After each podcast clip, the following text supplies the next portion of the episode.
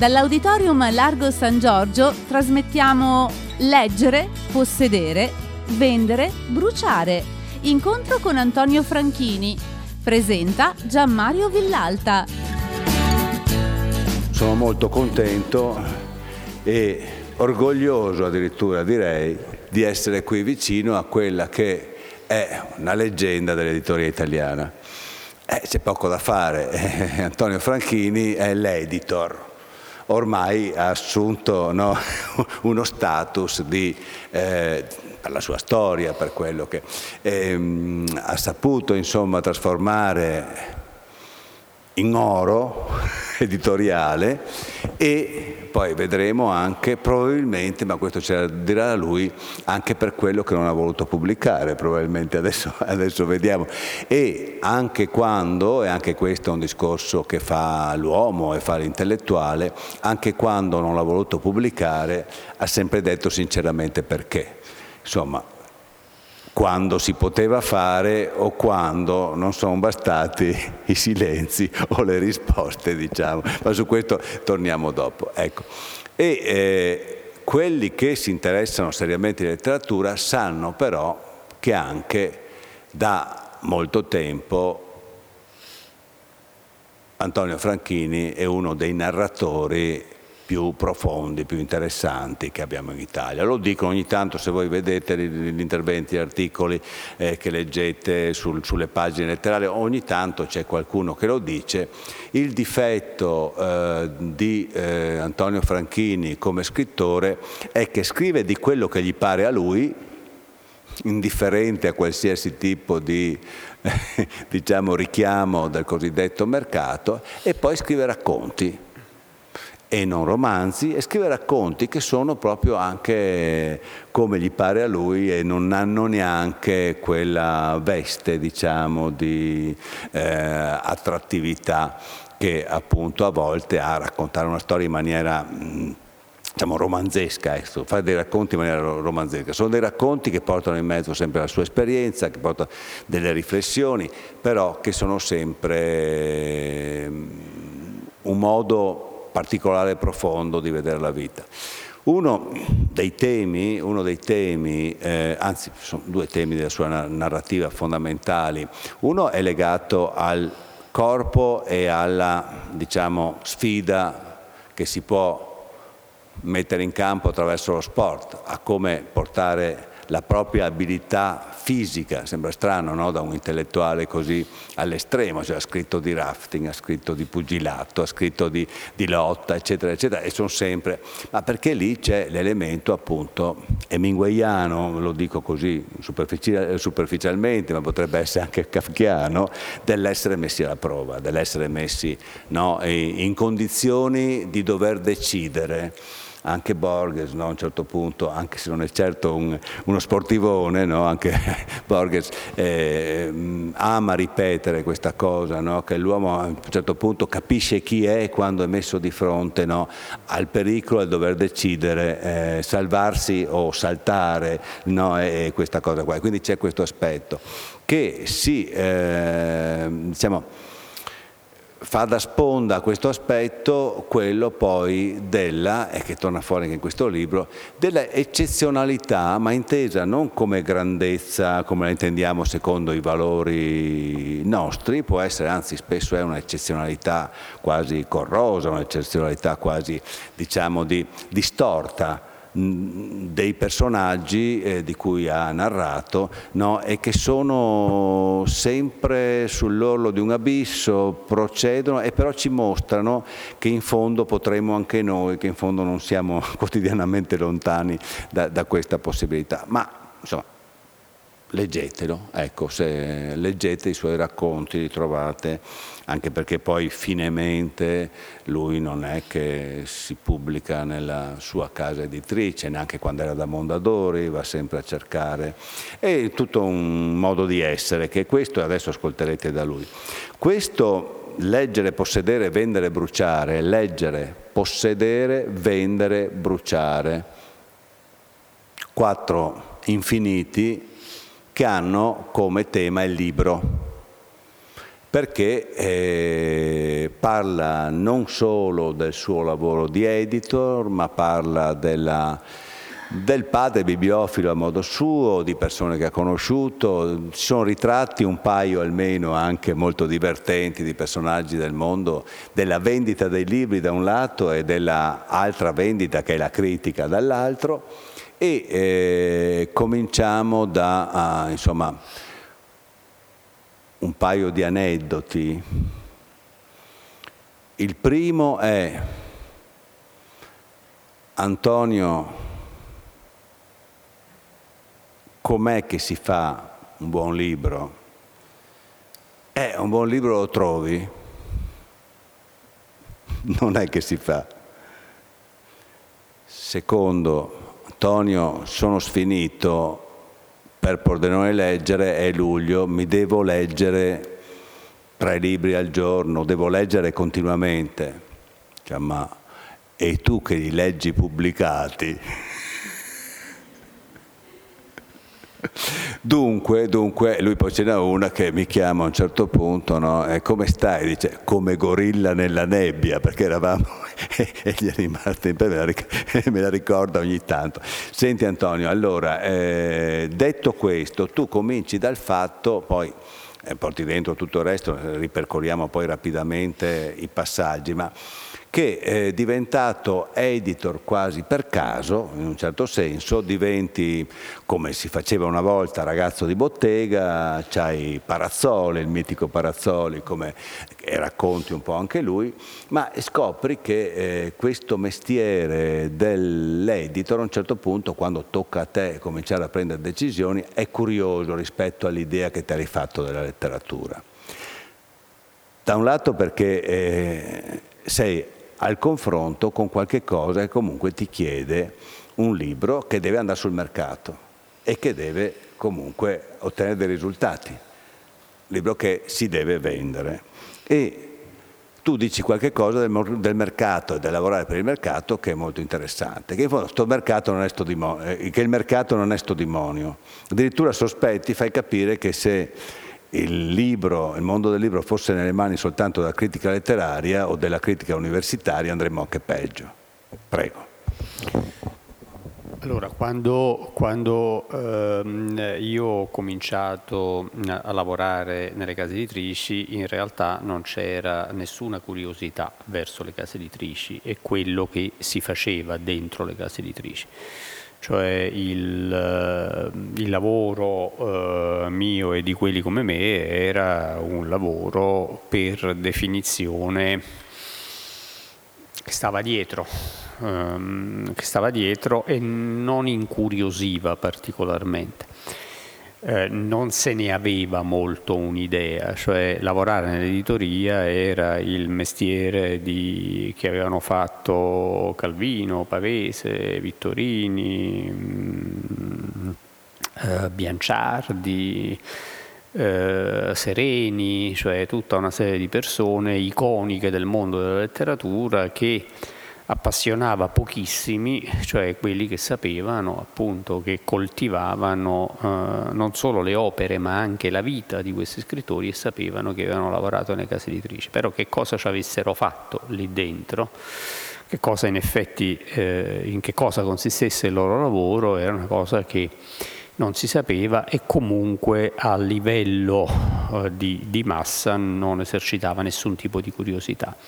Da una decina, quindicina d'anni a questa parte invece l'interesse nei confronti di quello che si fa eh, dentro le case editrici, di quello che sta dietro eh, il mondo dei libri è sempre più eh, cospicuo, c'è un una curiosità enorme che fa sì che non ci sia quasi corso universitario che non abbia una sua specializzazione in editoria, non c'è piccola o grande università che non abbia dei corsi specifici e eh, ovviamente eh, io ricevo decine di, di, di, mail di ragazzi che vorrebbero cominciare a fare questo lavoro per il quale ovviamente se, se solamente noi eh, dovessimo cercare di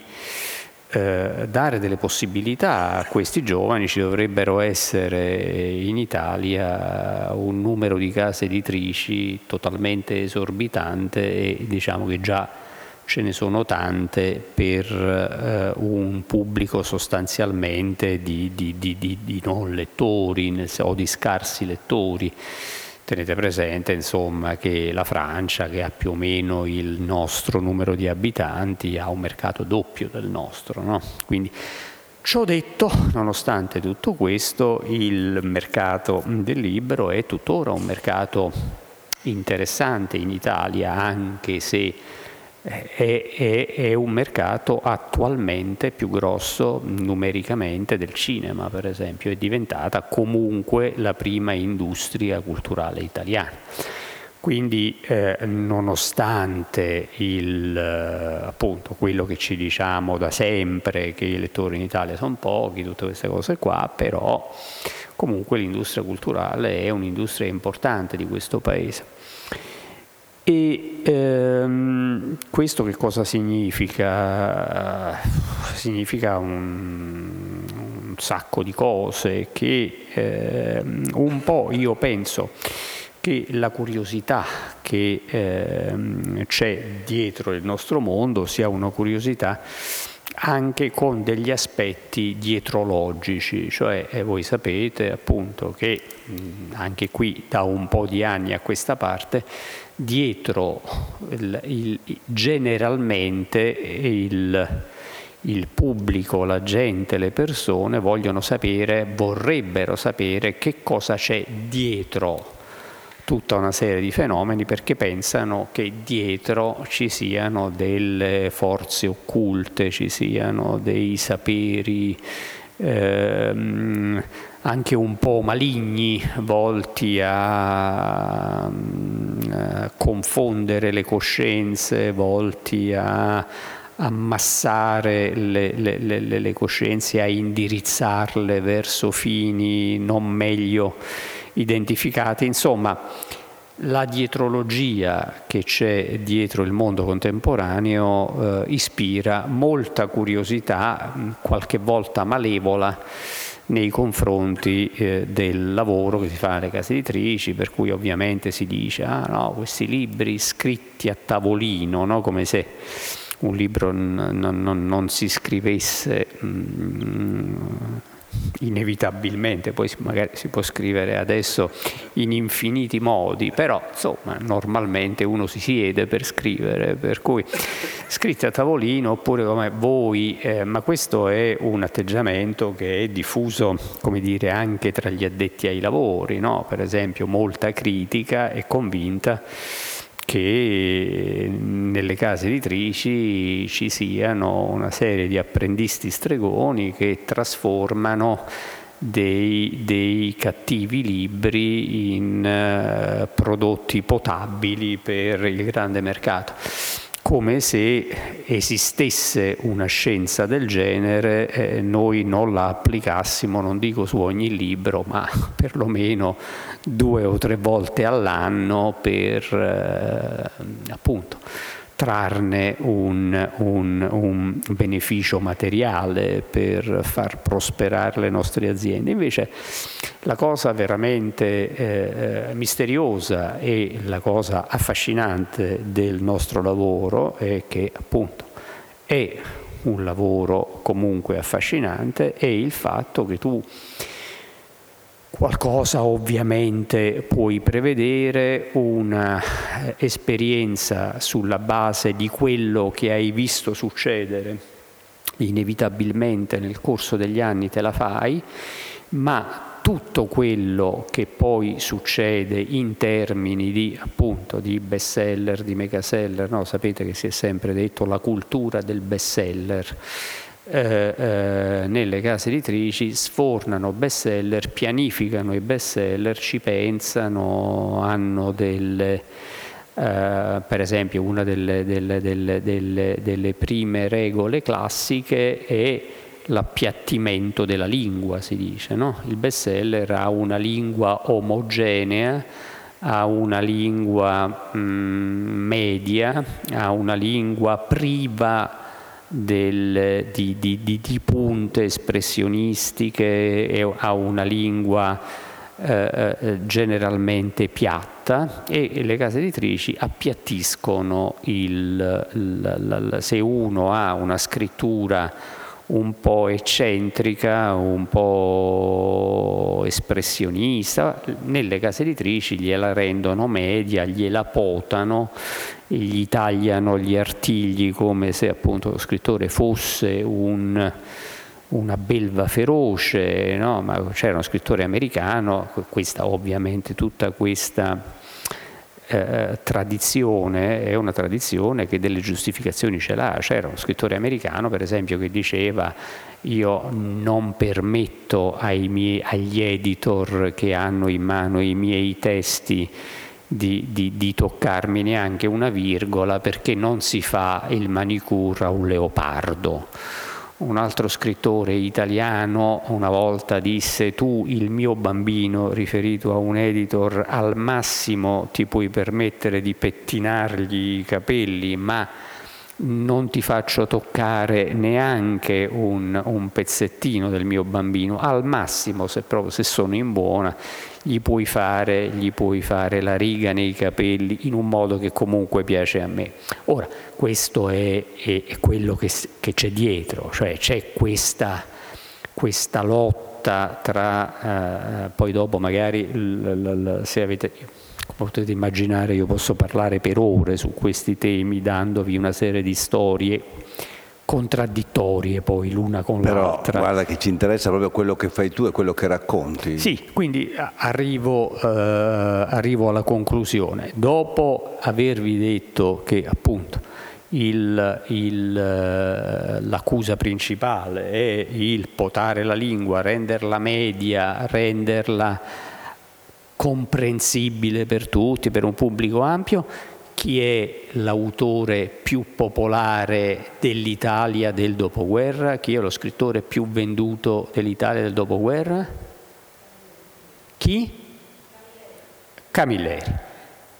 Che lingua scrive Andrea Camilleri? Andrea Camilleri scrive in siciliano e scrive in un siciliano che non esiste perché è un siciliano elaborato da lui, non corrisponde a nessun dialetto siciliano preciso, è un mix di dialetti siciliani amalgamati da Camilleri, quindi è una lingua totalmente inventata. Quelli li vende quindi, pochi, eh. vende Montalbano lui, non quelli. Li vende poco quelli. Montalbano è scritto in questa lingua qua. E beh sì, è scritto in questa lingua qua, cioè adesso sto facendo un discorso semplicemente linguistico, no? Cioè Camilleri è diventato Camilleri nel momento in cui si è messo a scrivere in questo modo qua. Poi, che sia Montalbano o che sia il birraio di Preston, il birraio di Preston eh, non è Montalbano ma è un super bestseller come anche gli altri, molti altri libri di Camilleri scritti in camillerese. Però per dirvi l'esempio era, poi si può fare, si può aprire un infinito dibattito, si può dire sì, però è Montalbano, però è un giallo, però... Eh, però eh, eh, il, questi discorsi sono sempre discorsi molto aperti, in questo c'è il loro fascino. No? Però indubbiamente se vogliamo eh, attenerci semplicemente al primo livello linguistico, Camilleri scrive, non scrive in italiano, non scrive in siciliano, scrive in siciliano inventato, scrive in una lingua inventata, è l'autore più venduto nella storia, complessivamente più venduto nella storia della letteratura italiana. Quindi è uno scrittore che smentisce gran parte dei presupposti che sono dati come eh, eh, eh, elementi fondamentali della strategia del bestseller.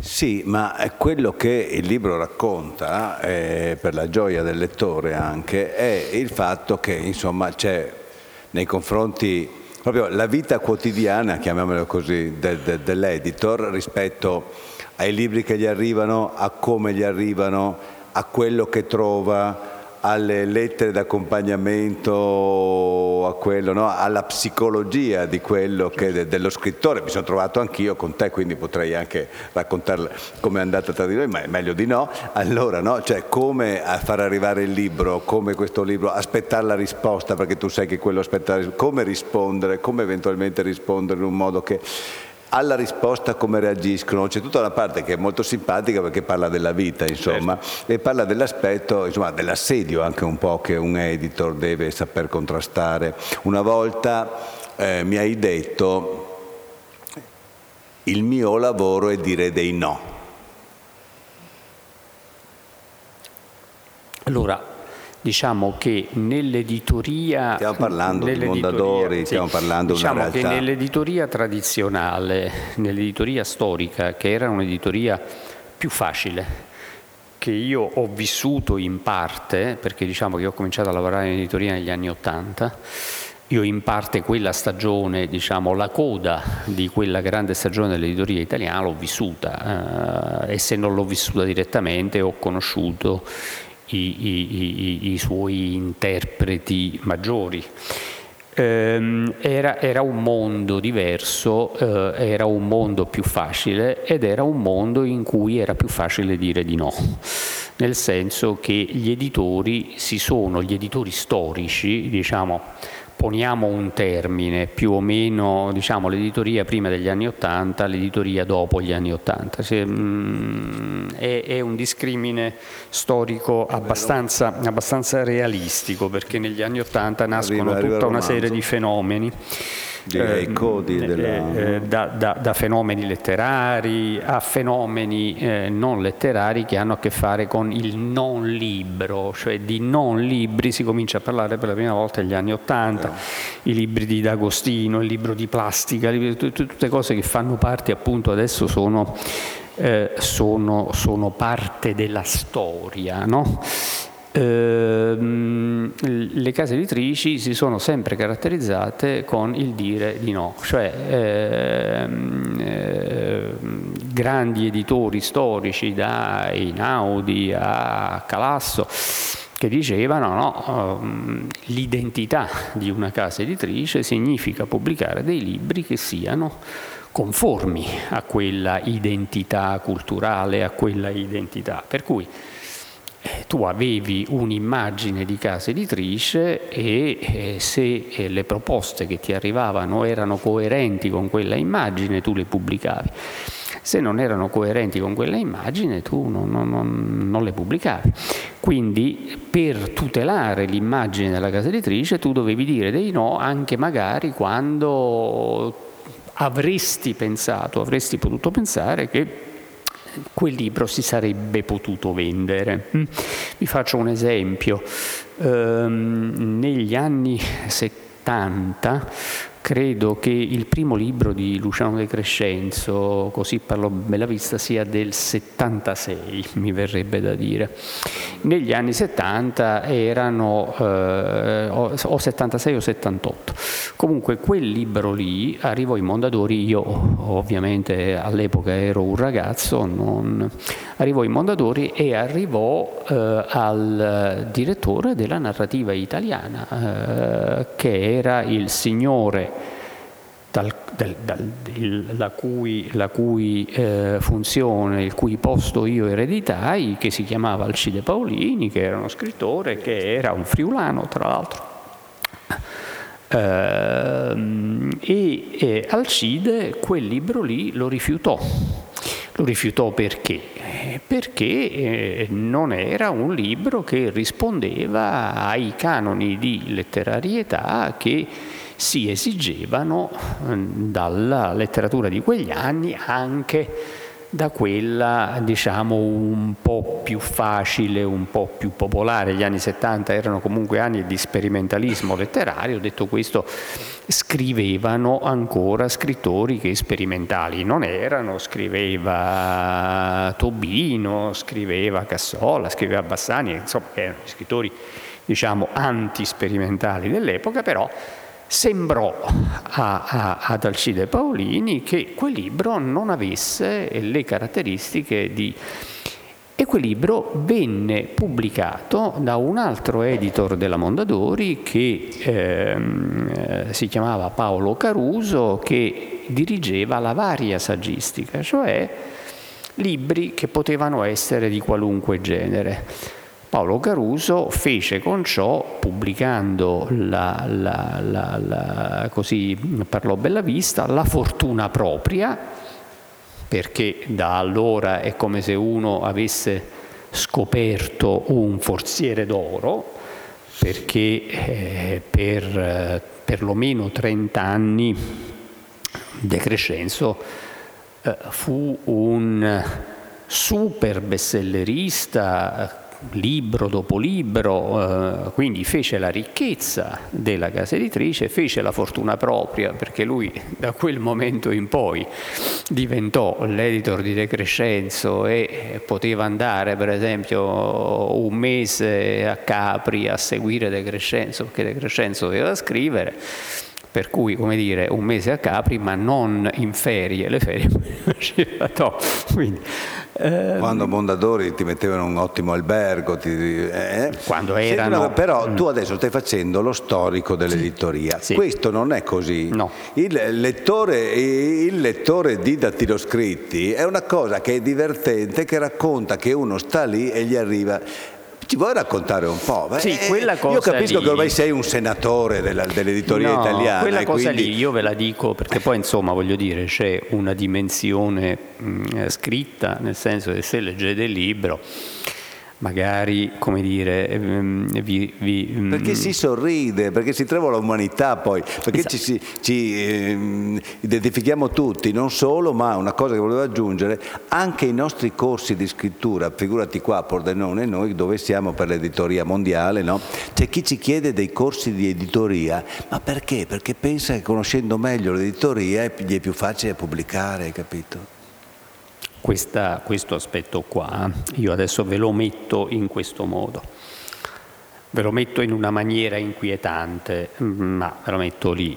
Eh, allora, quando voi eh, siete studenti, andate a scuola, leggete opere letterarie, mh, mm, voi eh, eh, entrate in un mondo che è un mondo protetto.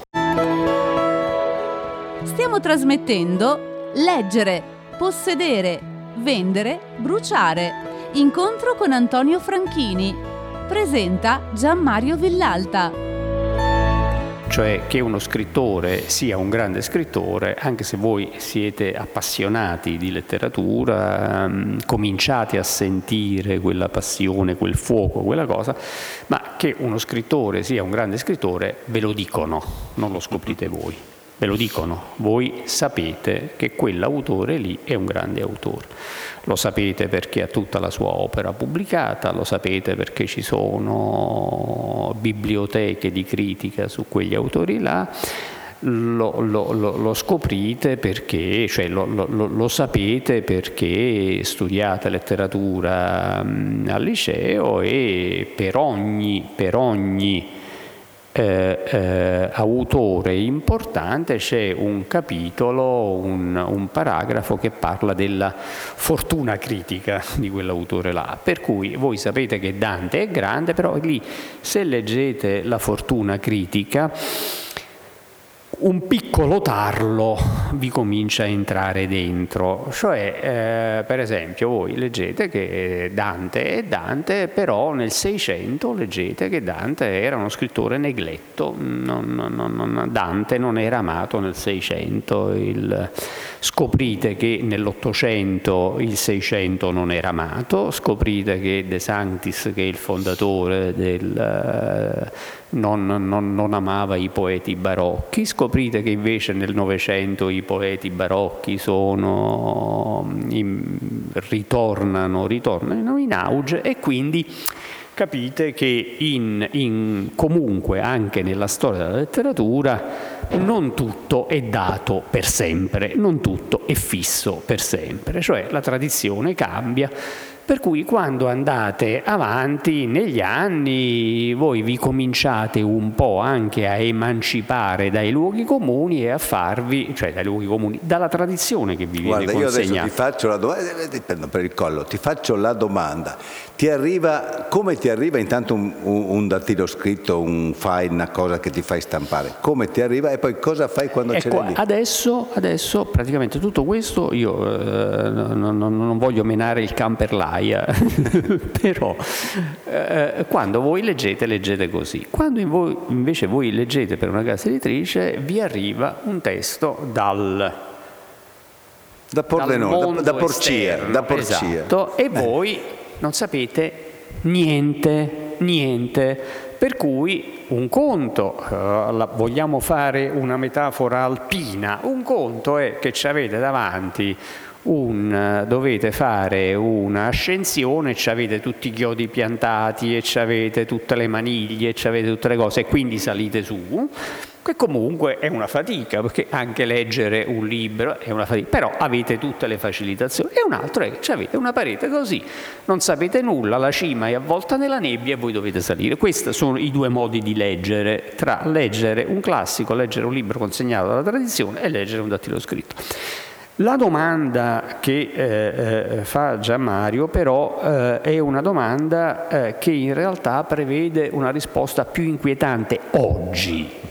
Nel senso, lui dice, oggi come ti arriva un dattilo scritto? Una volta i dattilo scritti arrivavano per eh, posta, arrivavano di carta, arrivavano accompagnati, arrivavano con la lettera, eh, cioè appunto io qui racconto anche che una volta mi arrivò con un'orchidea, una meravigliosa orchidea, un dattilo scritto e uno mi diceva il tempo di, di lettura di questo dattilo scritto è come il tempo del- di, di- eh, che, che questa meravigliosa orchidea che lei vede, questa, questa legge- regge per due settimane, dopo due settimane sì, si affloscerà, spero che lei legga il mio testo entro le due settimane.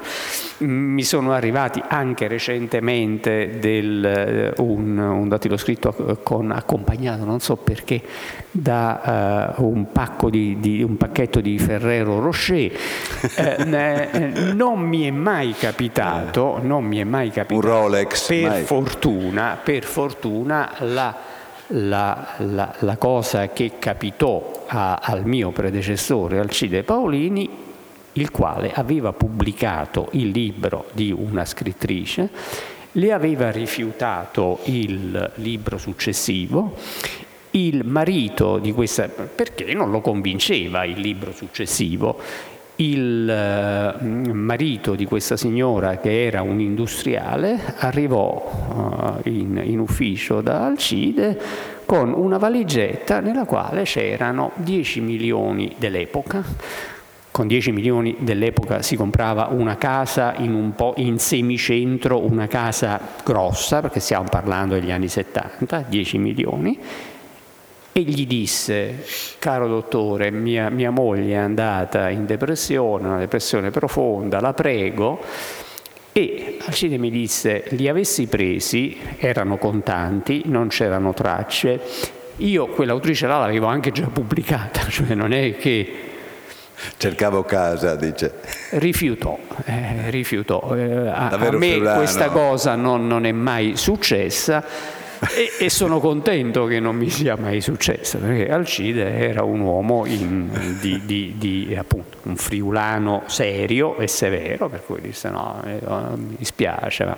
insomma che cosa voglio dire? Voglio dire che, perché ho parlato prima degli anni Ottanta, perché fino a più o meno gli anni Ottanta le opere che arrivavano in una casa editrice, anche se infinitamente eh, eh, molte, erano molte di più di quante uno non potesse pubblicarle, ovviamente, però un- una persona che negli anni 80 eh, riuscisse a scrivere 300 pagine di un romanzo costruito come un romanzo non erano poi tante Voi vi ricordate quando si batteva a macchina? Voi ricordate quando si metteva il foglio di carta carbone? Cioè, battere a macchina un romanzo era un lavoro, era un lavoro cospicuo, cioè oltre, oltre ad avere, a richiedere, adesso sto parlando, perché prima abbiamo parlato anche di poesia, parlato, adesso sto parlando di un romanzo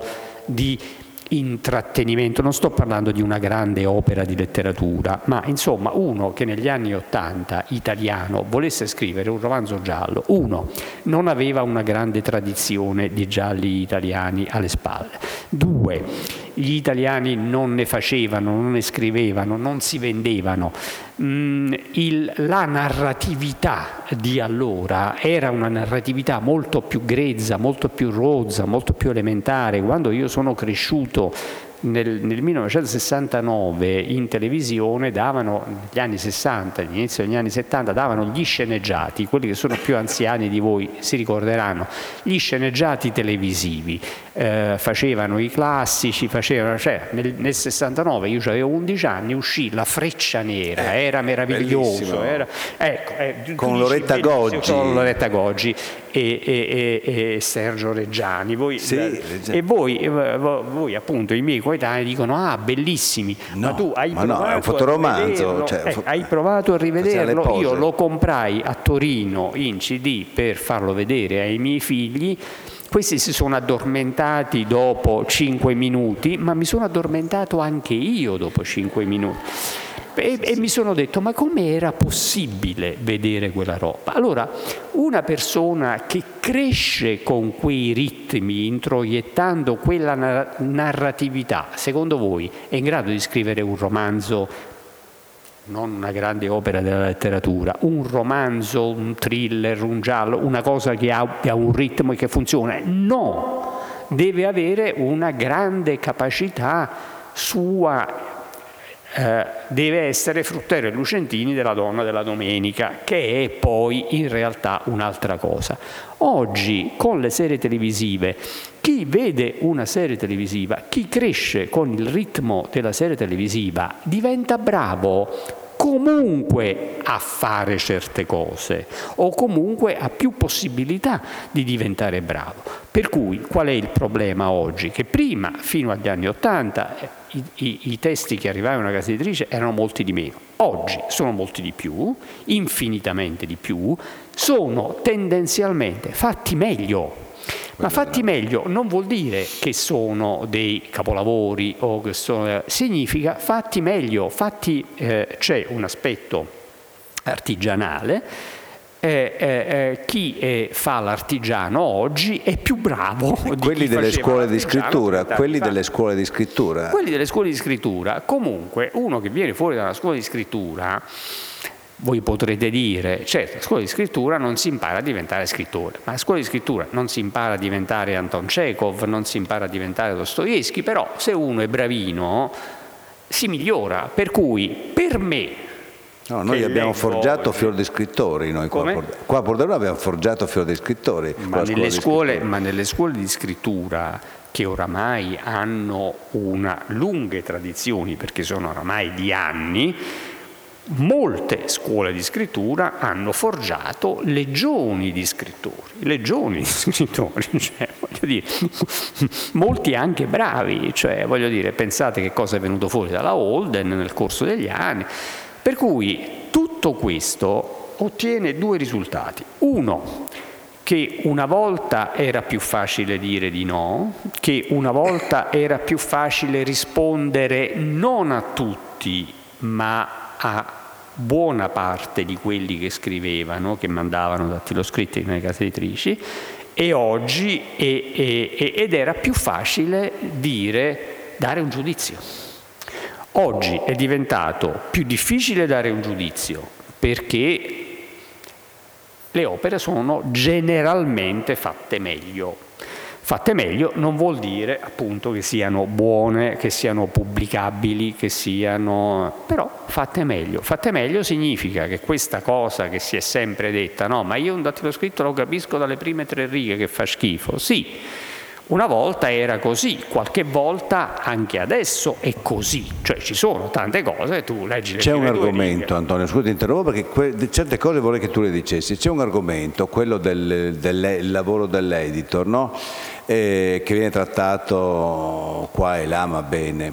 Cioè c'è chi è convinto che tu hai una storia che comunque funziona la storia, c'è un bel argomento e così, poi lo dai all'editor e l'editor ti fa il libro bello, cioè l'editor ti, ti, ti aiuta a rifare il libro, ti segue che lo rimetti a posto, ti, cioè, eh, intervieni in modo che insomma questo materiale grezzo, diciamo così, ma fatto di buon metallo, diventi anche sì. un gioiello appunto di, di altrettanto sì. buon metallo. E qua tu scrivi cose abbastanza concrete, no? in fondo la tua idea di intervenire il meno possibile o l'idea comunque che il romanzo, il lavoro, tu segui i romanzi, va seguito e indirizzato più che metterci le mani per trasformarlo. Nel, nelle opere letterarie, nei romanzi letterari, sicuramente sì, nel senso che eh, lì eh, poi ci sono concezioni di, edi- di editing diverse, cioè io ho una concezione di editing meno traumatica, meno drammatica, meno conflittuale, ma è una concezione che ho io anche perché io non ho il tempo, di, anche perché le cose negli anni si sono specializzate, cioè una volta si facevano, anche le grandi case editrici facevano 20 libri di narrativa italiana all'anno io ho cominciato facendone 20, adesso ne facciamo 50, di, eh, una grande casa editrice fa 50 libri all'anno si facevano 20 libri con molte più persone, oggi si fanno 50 libri con molte meno persone interne e con molte più persone che lavorano fuori, quindi anche da un punto di vista materiale io oggi non mi posso permettere il lusso di seguire uno scrittore per dieci anni per fargli scrivere Orcinus Orca come fu fatto per Stefano D'Arrigo ai, ai tempi che fu una cosa già leggendaria, qualcuno di voi se lo ricorderà o, o chi ha sfogliato un po' di storia dell'editoria. Quindi eh, detto questo ci sono delle concezioni molto drammatiche di, di, di editing, esiste un editing drammatico che è appunto quello, l'editing che più spesso viene raccontato eh, e nelle scuole di scrittura e negli incontri come il nostro, cioè l'editing che Gordon Leash fece a Carver. No? Quando si parla di editing si parla di Gordon Leash e di Carver, che Gordon Leash gli, gli, gli ridusse il, i, i, testi, glieli riduceva a scheletri, mh, eh, tagliandoli brutalmente questo fu il lavoro che Gordon Lish fece a Carver, lo fece diventare Carver, poi le cose come sono effettivamente andate lo sanno Gordon Lish e Carver, non lo sanno tanti altri non lo sanno la maggior parte di coloro che ne parlano e comunque Gordon Lish quel lavoro lì l'ha fatto su Carver ma non l'ha fatto su altri perché evidentemente altri non gliel'avrebbero consentito, quindi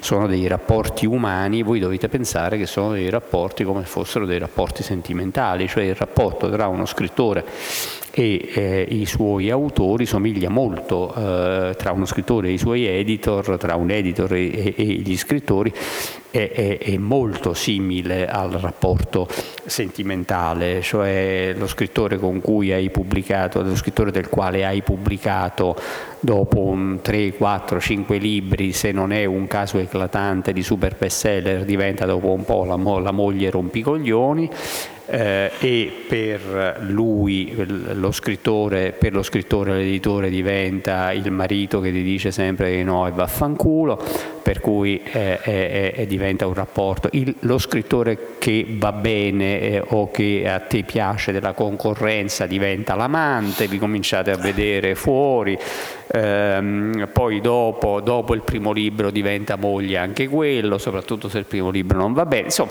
voglio dire, eh, è, è, molto simile al rapporto sentimentale. Poi appunto ci sono dei rapporti tumultuosi, ma sono belli perché sono tumultuosi, ci sono dei rapporti placidi che possono essere belli perché sono placidi oppure fanno schifo perché sono placidi e annoiano perché sono placidi, è molto simile.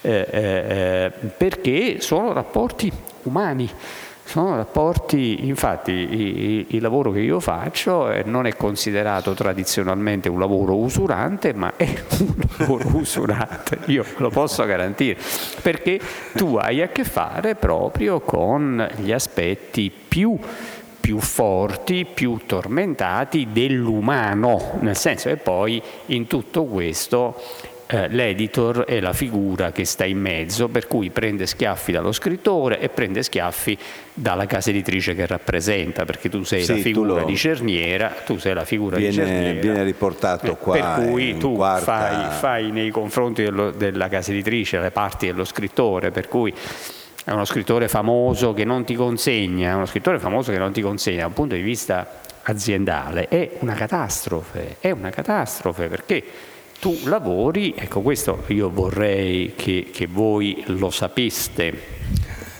che, che aveste questo elemento qua, perché è un elemento importante. Se voi avete uno scrittore che vi vende 200.000 copie e eh, il, tutte le altre funzioni aziendali hanno eh, in budget quelle 200.000 copie che significano il fatturato di un anno per qualunque casa editrice, eh?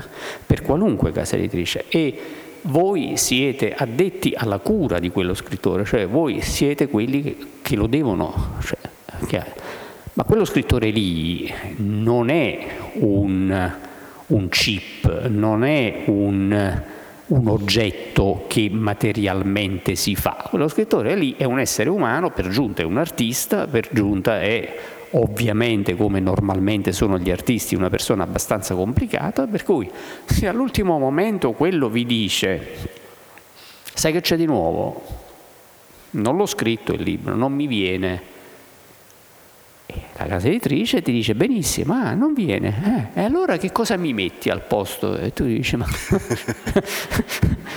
cosa metto? Non lo so. Allora capite, eh, il problema è quello lì cioè è far convivere una dimensione esistenziale, eh, artistica eh, importante con una dimensione industriale. Io ve l'ho radicalizzato adesso, ho fatto questo esempio qui che è ovviamente un esempio un po' estremo, ma vi potrei fare decine di esempi meno estremi, ma eh, altrettanto cogenti, nel senso che anche 50.000 copie se, se, se, mancano sono un problema e eh, se le devi sostituire sono un problema perché chi ci metti, cosa fai?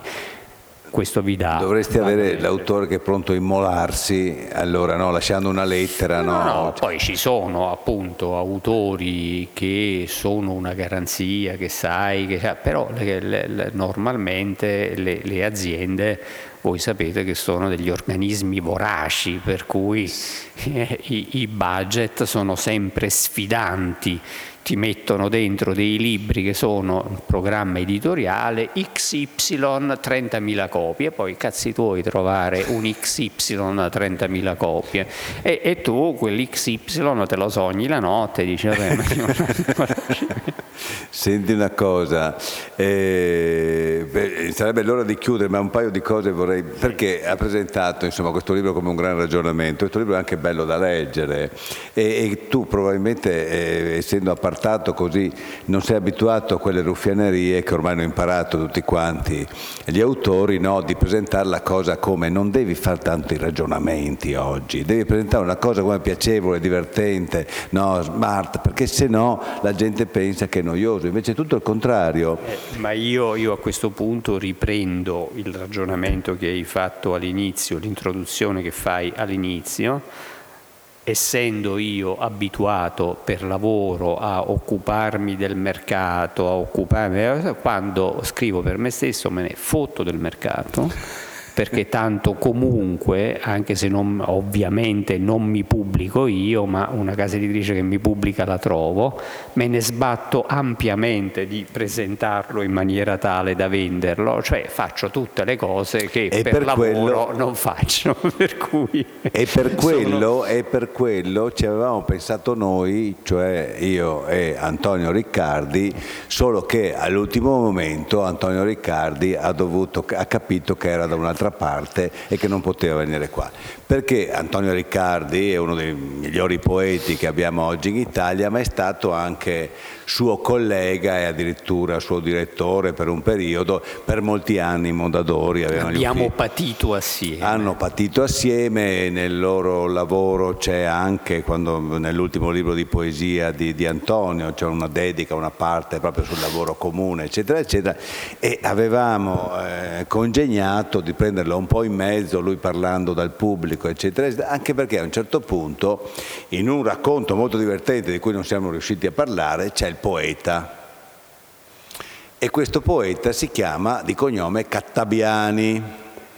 Voi dovete sapere che appunto Antonio Riccardi proviene da Cattabiano, la sua schiatta proviene, lui è di Sesto, ma proviene da un paese del, che si chiama dell'Appennino Emiliano che si chiama Cattabiano, per cui la figura di questo poeta che, viene, che muore di polmonite a un certo punto dopo aver essersi meravigliato insomma, che il mondo dell'editoria fosse così crudele, era legato un po' all'idea del poeta che si è fatto uh, appunto Franchini. Qual è l'idea del poeta tu che hai ascoltato? Per fortuna non venivano da te. Però... Perché, perché eh, poi in tutto questo noi non abbiamo parlato dei, dei commerciali. Cioè Sapete quelli... cosa facevano loro i bastardelli per prendere in giro la gente?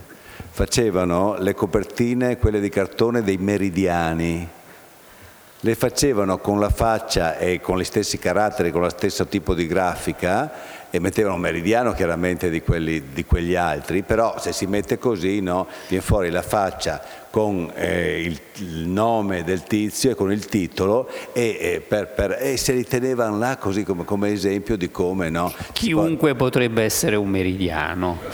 Eh, cioè io in, in, eh, nella palestra dove andavo all'epoca c'era un piastrellatore che si chiamava Enzo Scolamacchia eh, appunto metteva le piastrelle e eh, mettemmo una foto giovanile di Enzo Scolamacchia eh, su un meridiano e gli scrivemmo sopra Scolamacchia opere e, e, e, Scolamacchia era assolutamente plausibile come autore, anche Enzo Scolamacchia che eh, insomma diciamo non era un uomo di particolare raffinatezza oltre che di eh, non grandi letture, era, sembrava uno scrittore americano, sembrava Steinbeck perché aveva il baffetto, perché era perfetto. Ehm, e no, questo perché lo diciamo? No, perché, perché, il poeta, come ti arrivavano i poeti, a te che comunque stavi poeti. nel tuo ufficio un po' più in là c'era un open space, però erano divisi da scaffalature di libri, eccetera. però in, in, l'orecchio ti suonava. No, perché c'erano, c'erano, appunto, vi, vi, ho detto, eh, tutto questo noi abbiamo, eh, non abbiamo parlato del della parte più eroica della catena dei libri, perché la parte più erotica, ero, eroica, non erotica, del, della uh, catena dei libri non sono gli editor che li scelgono, non sono gli uffici marketing, ma sono i commerciali, cioè quelli che girano per le librerie nei punti vendita a piazzare materialmente le copie. No? Questi sono gli uomini più brutali, più feroci, perché vedono poi il mercato che cosa fa, che giustizia fa di tutte le pippe mentali che ci facciamo noi. Per cui sono uomini efferati e però con una loro grandezza poetica infinita, per cui per esempio i commerciali assistono alle riunioni di vendita in cui ci sono gli scrittori che presentano, giovani scrittori che parlano della loro opera, parlano... io mh, mm, mi ricordo che appunto c'era questo scrittore che parlava della sua opera e io avevo dietro il commerciale che è protagonista di questo racconto, racconto di questo racconto di cui Gian Mario parla, eh, mio conterraneo napoletano, che mentre questo vagamente parlava del suo mondo poetico, questo dietro di me faceva commovega malamente sto giovane, commovega malamente chista. Cioè, queste sono tutte rese, queste sono tutte rese, cioè i libri che vengono restituiti e non venduti. No? Detto questo, quest'uomo, quest'uomo di feroce rozzezza, eh, che però era un uomo molto più raffinato in realtà di quello che sembrava, perché era un vero lettore, perché era un uomo ad uso ai classici, perché era un uomo complesso, era una strana figura, quando andava a, a, vendere i libri nel ne, questo ci tengo a dirlo perché voi appunto dovete avere un po' questa uh, visione complessa delle cose di un mondo molto sfaccettato. Questo andava a vendere, io feci con lui una che è quello poi il tema del, del racconto, feci con lui una, un meraviglioso giro vendita cioè andai con lui, lui ehm, eh, in quel giro non andava a vendere alle librerie, ma andava a vendere agli stagionali in, in Costiera Amalfitana. Gli stagionali sono quelle botteghe che hanno che vendono le ciabatte, che vendono gli oli solari, che vendono i, i, i canotti e d'estate hanno anche i libri, no? um, ci sono tanti di questi. Ovviamente il, il, libraio è uno che più o meno ti ordina i libri, sa che cosa c'è dentro. Questi qua erano eh, delle persone totalmente inermi, cioè non avevano la minima idea di che cosa dovessero avere fuori. Per cui quando arrivava questo uh, uh, venditore, che appunto nella realtà si chiamava Ferdinando, Ferdinando in pratica, questi qua si rivolgevano a lui con terrore, gli dicevano non Ferdinando, ma e lui diceva ah, fammi vedere che tiene, cioè, perché poi lui gli doveva fare la resa, cioè questi non erano in grado di fare una resa, cioè capire quali libri avevano venduto e quindi dovevano riordinare quali libri invece non, avrebbe, non, ha, non, hanno, non hanno venduto e non avrebbero venduto. Per cui si dovevano fidare ciecamente di quello che eh, eh, eh, Ferdinando gli faceva. E lui lo faceva come lui sembrava, era accolto in questi punti vendita ma anche nelle librerie come se fosse un sacerdote, come se fosse non il rappresentante di una merce come le altre, ma di una merce arcana, di una merce superiore, cioè una merce sacra, il libro, che comunque, nonostante tutto, nonostante tutte le cose che ci siamo detto, non è un, un genere, di, eh, un, non è un oggetto come gli altri. Ecco. Grazie, grazie. Scusatemi, dico a quelli che si aspettavano che chiudessimo prima, perché avevamo, beh, però insomma, avete visto alla fine che c'è anche insomma, da divertirsi e non, e, no, e non, scioccamente, nel senso sono cose sempre che hanno a che fare, perché poi Antonio c'è sempre risvolto umano di riflessione sulla vita degli altri e anche sulla sua, quindi è un libro che ha delle profondità e però è anche piacevole ecco, da leggere, non è un saggio, sono racconti di fatto. Ringrazio tutti, saluto, come si dice. Grazie a te. Ci, vede, ci vediamo in giro ancora per oggi, poi io non vedo l'ora, tra l'altro, che arrivi sera. Grazie ancora. Grazie Gianmario. Ci tenevo.